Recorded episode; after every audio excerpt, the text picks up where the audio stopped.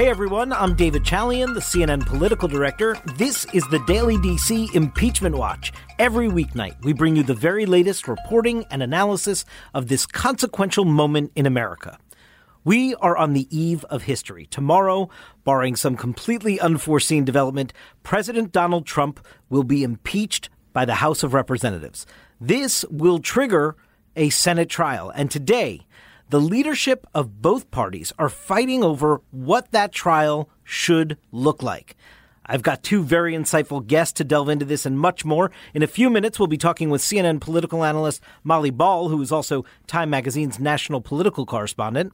But first, I'm joined by my tireless colleague, CNN political correspondent Abby Phillip. Abby, welcome back to the podcast. Happy to be here as usual. Thank you. So I am going to play a little sound for you to hear from uh, both Senate uh, Majority Leader Mitch McConnell and the Democratic Minority Leader uh, Chuck Schumer, just to set the stage of the back and forth we are now seeing as they um, lay out their, uh, I guess, opening bids for how this uh, trial negotiation will go. Uh, first, here is Mitch McConnell uh, taking on the notion. Uh, that Chuck Schumer put forth that he wants to call witnesses uh, in this trial. Uh, McConnell thinks that that uh, is not necessary. Listen to what he said this morning. So now the Senate Democratic leader would apparently like our chamber to do House Democrats' homework for them. He wants to volunteer the Senate's time and energy on a fishing expedition to see whether his own ideas could make Chairman Schiff's sloppy work more persuasive than Chairman Schiff himself bothered to make it. Chuck Schumer has said, you know, every trial has witnesses.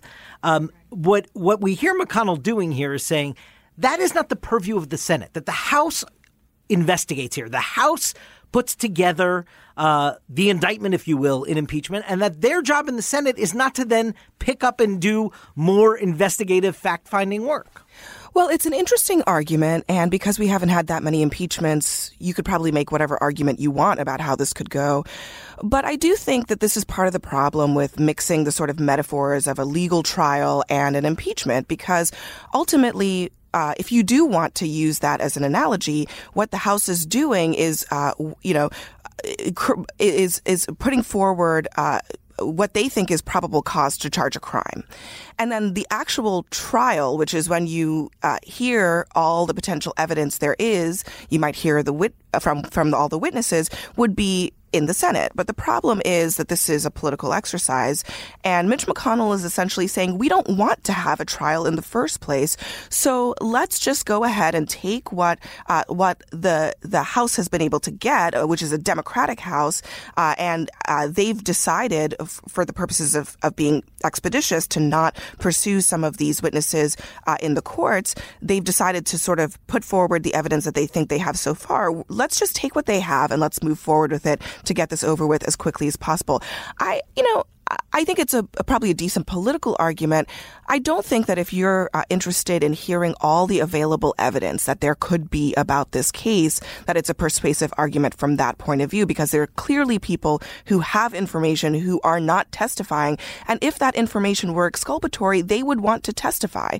Uh, so I do think that that's the, that's the other side of the coin that is not political, but just from a common sense perspective, it's, it's a little bit hard to, uh, to, to justify what McConnell is saying here. And they're not testifying because the president won't allow them to testify. And he could allow them at any the subject, time. The person who is the subject of the impeachment. Exactly. I mean, you know, uh, Mick Mulvaney works for the President of the United States. He could even say, you know what, I'm going to testify to things that do not, uh, uh, you know, do not go against the president's privilege, whatever kind of privilege they want to claim.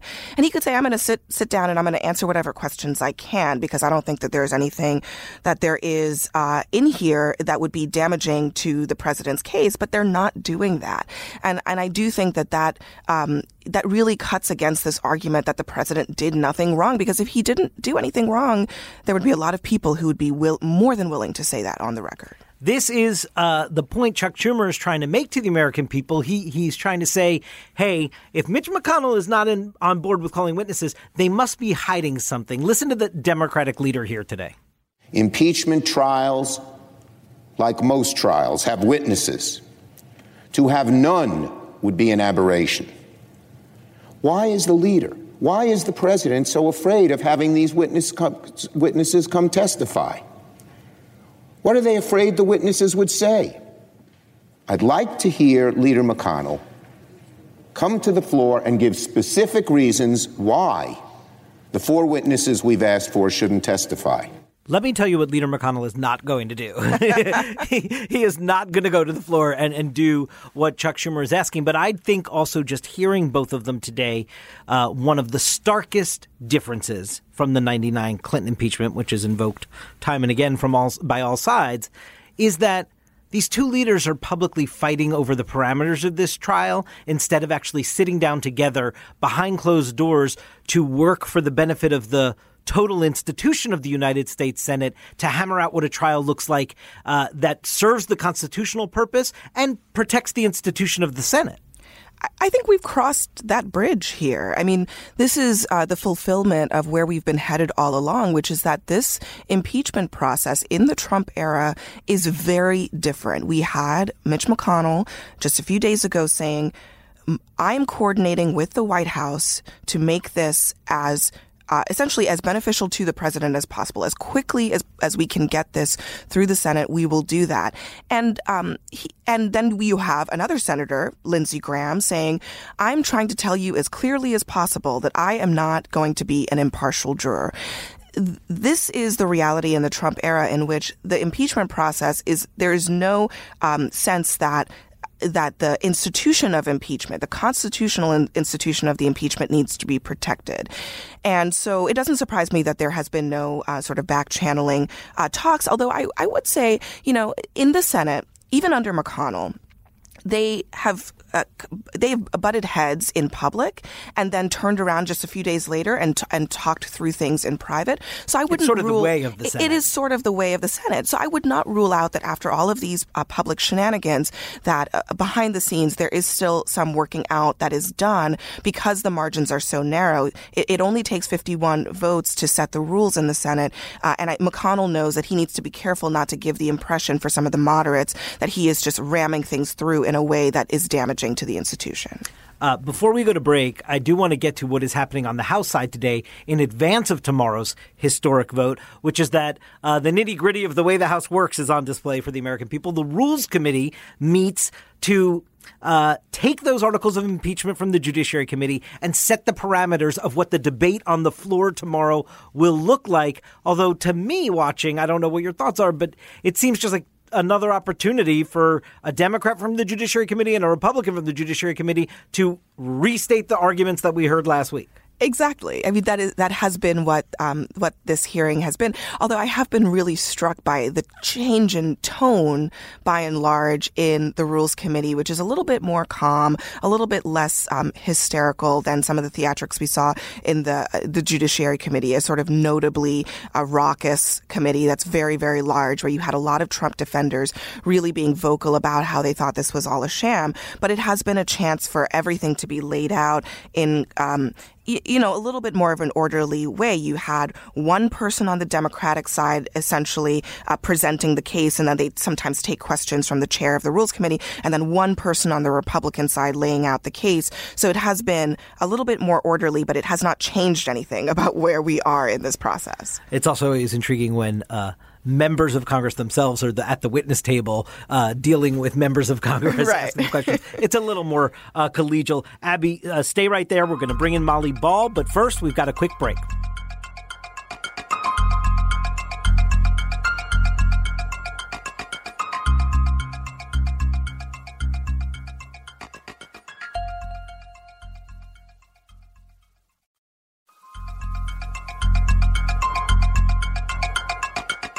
Welcome back to the Daily DC Impeachment Watch. I'm David Chalian. Abby Phillip is still with me, and we're excited to welcome Time Magazine's national political correspondent and CNN political analyst, Molly Ball. Molly, welcome back to the podcast. Thanks for having me. Great to be here. Thank you. So, I want you to hear a little more from Mitch McConnell on the Senate floor uh, this morning, where he suggests, and I, am curious to see if uh, you agree with him or not, that he is sensing that Democrats are beginning to scramble a little bit. Here's McConnell.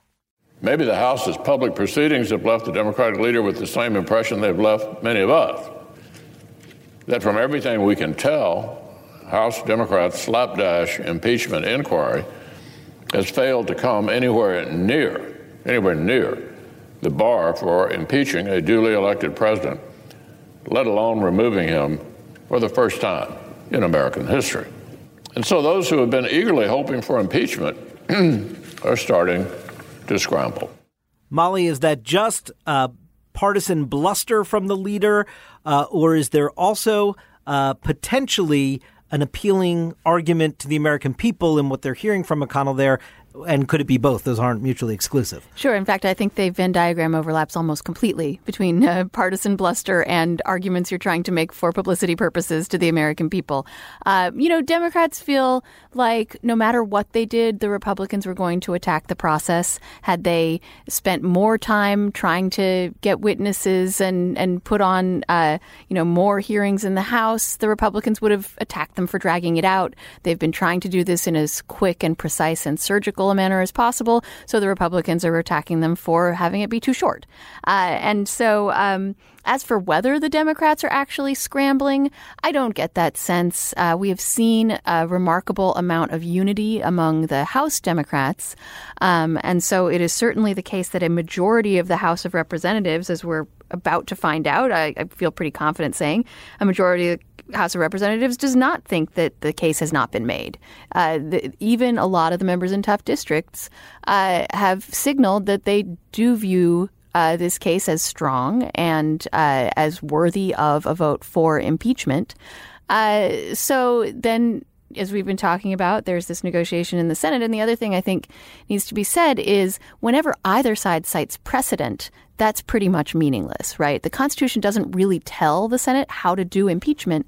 And as Abby was saying, there the number of examples that we have to draw on, only two, uh, are really just improvised. I don't think many people understand that every Congress makes its own rules, and the Senate, every time there's an impeachment, makes up new rules for that impeachment. So it isn't like, you know, a criminal trial where there is an established set of statutes and procedures. They're just making this up as they go along, and that's the way it is. And I do think um, we are kind of in a place right now where because Republicans are running the show in the Senate. This is their time to be the victim of these process arguments. And I, that's exactly what Chuck Schumer is trying to do. He's basically taken a lot of the same arguments that were levied against Pelosi in the House and, and levied them against McConnell, saying, we want more transparency. We want more witnesses. We want to hear more. And there aren't a lot of um, options for the minority, right? Yeah, so, so, so that is you make what, the process argument. Yeah, and it, it, you know, whether it's effective or not, I don't know. But I will say this that I do think that some of these um, moderates in the Senate I uh, do wonder if they are going to be comfortable with an open and shut process when there are some people, eh, this is going a little bit back to what we were talking about earlier, but there are some people who have made it clear, like John Bolton, for example, the former national security advisor, that they do have information that is, that is, uh, valuable to this process. And we've not heard from some of these people. And so I, I do think that McConnell uh, has to now balance some of those people moderates, but also some of the retiring members of the Senate who are Republican, who are not as beholden to President Trump as maybe uh, the the others who are, are have to go up for reelection in two years or in or in four years or in six years. Right. There are a couple different categories. Like the Lamar Alexander fits into that last category you were just talking about. Uh, Mitt Romney, not worried about reelection, but sort of a, a longtime critic of the president, versus the Susan Collins, Cory Gardner, Martha McSally, Thom Tillis, uh, Joni Ernst, perhaps, who are all up uh, for reelection in, in in competitive states. Um, Molly, you you mentioned the moderate House Democrats coming on board, and I find this so fascinating because um, it depends on which chamber because you look to the majority party, right, and you see is this hot potato of impeachment uh, causing potential losses in the majority party uh, that could uh, perhaps have a crack in their in their majority. So on the House side, we look to those moderate Democrats, those 31 Democrats in Trump districts. On the Senate side, the Republicans are in the majority. We look to those uh, moderate Republicans up for reelection. On the House side that you mentioned with those Democrats, were you surprised at all to see the Ben McAdams of the world from Utah, or Joe Cunningham from South Carolina, or Anthony Brindisi from a very Republican district in upstate New York to uh, to just get on board with the caucus and, and move forward with articles of impeachment. I wasn't, and here's why. Uh, we have seen all year long Speaker Pelosi resist the calls for impeachment from her more liberal members, and the reason was if she was going to do it, she didn't want to do it with a fractured caucus. And so she only took the step of beginning impeachment in the first place with the knowledge that her most uh, vulnerable members were behind it. Now, the Democrats have already lost one member, uh, Jeff Van Drew, if he goes through with this switch to the Republican Party. So that is a material loss if you're thinking about counting votes in the House, which Speaker Pelosi literally always is. Uh, but uh, but you know, uh, she she wouldn't have done this in the first place if she didn't think that members like that uh, would go along and would not be imperiled by it. And the polling that the House Democrats are seeing now is polling that seems to show, the, similar to the public polling, there is a narrow public plurality for impeachment, but for most voters, it's probably not going to be the issue that decides their vote in a year. So, whichever way you're going to vote, and if anything, the Democratic base appears more riled up about impeachment uh, than the Republican base, despite many, many, many Republican claims to the contrary. Uh, and so, a lot of these members are looking at this as uh, a potentially costless uh, and essentially a, a conscience vote. And it does strike me that some of these members have already cast the important vote here. They've all on when, the inquiry. On the inquiry, when they voted to authorize the inquiry, they sort of put themselves in a little bit of a of a box, and they already paid. If they were going to pay a political price, they've already paid that political price. And so I I do think that's probably why we're seeing maybe not as many defections as you might have expected, um, given that the polling isn't some large swing in favor of impeachment, nor is it some large swing against impeachment. I think it's because they already know once they've cast that once vote, one vote, they they have already cast their lot in with the majority right. here. The, the political attack ad against them isn't going to change uh, whether they voted for the inquiry or on the articles of impeachment if they're just worried about that. But I also think what you're saying is true about the polling. Because the country is so locked in and, and just split on this, um, there is not as much a political risk uh, in going ahead and supporting impeachment, even if you're in a tough district, because uh, the greater risk may be uh, dis- disappointing your base of support that you need in that district as well. Yeah, I've been interested in. I mean, to Molly's point, intensity matters here. Democrats are pretty convinced, by and large, that Trump should be impeached, and I was interested in looking at um, our latest poll about where that intensity is and why people think that Trump should be impeached, and some some large percentage, 85%, say that he should be impeached even for things that are not in the articles of impeachment. So uh, the people who support impeachment, they think Trump is uh, needs to be impeached regardless, and it, you do risk if you are a moderate pulling the the rug out from under you uh, with your own base if you fail to listen to some of that sentiment. And I would just point out we've seen this movie before. Impeachment was an issue in the 2018 midterms. And we had, uh, for a while, the president going out saying, you know, Republicans have got to come out and vote because if you don't, the Democrats are going to try to impeach me. Uh, and uh, they, I think they even ran a few ads on it. And it basically died after about a week because I think the uh, campaign committees figured out it wasn't doing anything. It wasn't working. It wasn't getting those Republicans to go out and vote. And indeed, uh, they, though Republicans were quite motivated in 2018, not enough of them got out and voted to save the House. Uh, so impeachment has already failed as a political tactic. Now, a number of things are different now, obviously. Trump will be on the ballot in 2020 as he wasn't in 2018, and impeachment will have actually happened as opposed to being invoked as a sort of boogeyman. And the Ukraine story didn't exist then, and support for impeachment overall was much lower nationally uh, than it is now. Right. So a lot of complicating factors, but that is at least one piece of evidence that seems to show. I, I know the House Democrats look back at that and say, okay, well, you know, impeachment didn't decide the 2018 elections, healthcare did. Totally. So they look to forward to 2020 and say, by the time there's a candidate up against Donald Trump, that person's going to be setting the narrative, and that person's not going to be talking about impeachment. Every Democratic candidate I met with in 2018, we would ask about impeachment, like in a off the record session or something, and it would just be like, they didn't want to touch it. They just wanted to get back to healthcare, and it was just not an issue that they wanted to spend time on. I, I, I think that is, uh, I think that's a good point. That 2018 did see a bit of a test on that already. Abby, Molly, thank you so much for joining me on the Daily DC Impeachment Watch, and thanks to our listeners. We've got a new episode for you every weeknight, so please make sure to subscribe on Apple Podcasts, Stitcher, Google Podcasts, Spotify, whatever your favorite podcast app is. And while you're there, leave us a rating or a comment. It helps people find the show. We'll see you tomorrow.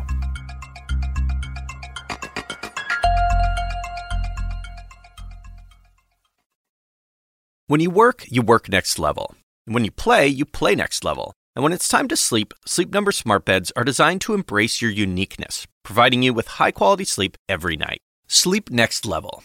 JD Power ranks Sleep Number number 1 in customer satisfaction with mattresses purchased in-store. And now, the Queen Sleep Number C4 smart bed is only $1,599. Save $300 for a limited time, only at Sleep Number stores or sleepnumber.com. Prices higher in Alaska and Hawaii.